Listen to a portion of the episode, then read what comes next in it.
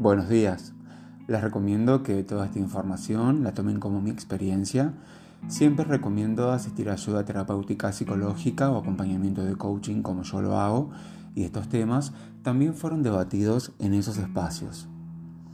El síndrome de Wendy. Este síndrome se refiere a la necesidad de satisfacer y colmar de deseos a la otra persona, normalmente la pareja o los hijos, dejando los propios en un segundo plano con los problemas que eso conlleva, generalmente olvidándose de uno mismo.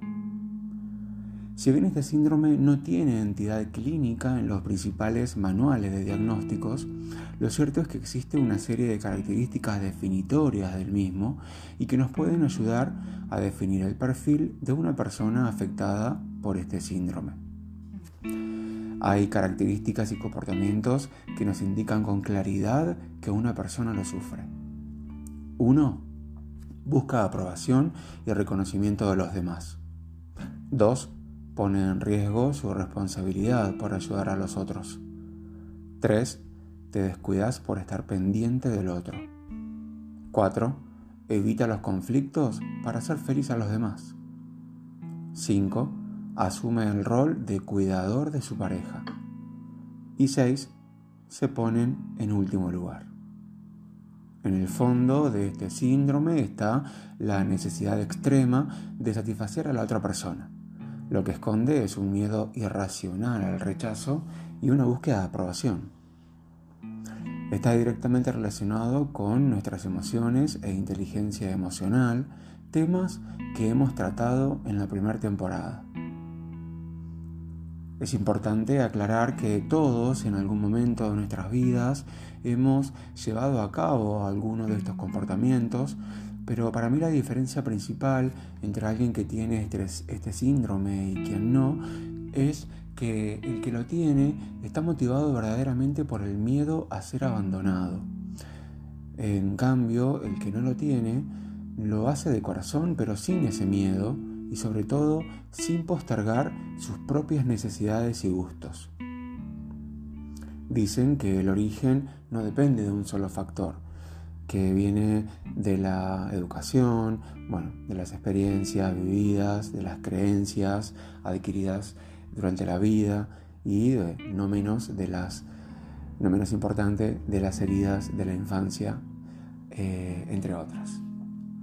Las claves para dejar atrás estas conductas, lo primero, siempre y para todo, no solo para este tema, es darse cuenta y traer al consciente esta conducta inconsciente. Mejorar la asertividad para establecer límites claros. Mejorar la relación con uno mismo para autocuidarse, amarse y respetarse. Aprender a delegar tanto tareas como responsabilidades y sobre todo aprender a decir que no. No hay que olvidar que darlo todo por alguien sin tenerse en cuenta, sin quererse, puede terminar provocando un vacío enorme que desencadena en frustración e insatisfacción, porque la expectativa que uno se genera y que después no se cumple no es culpa del otro, es producto de lo que uno se imaginó.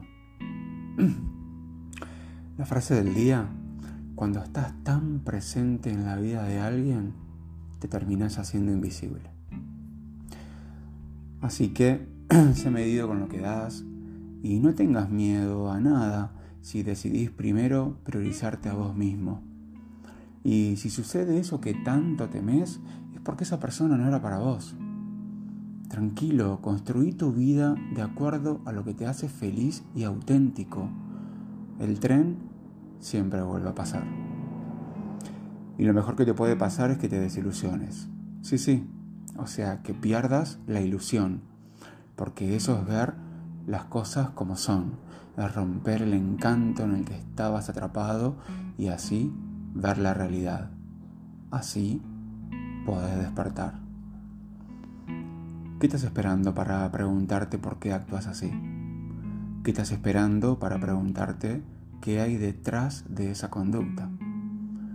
¿Qué estás esperando para atenderte primero a vos mismo y tus necesidades? Nunca olvides que solo vos podés responder tus preguntas y que el poder está dentro tuyo.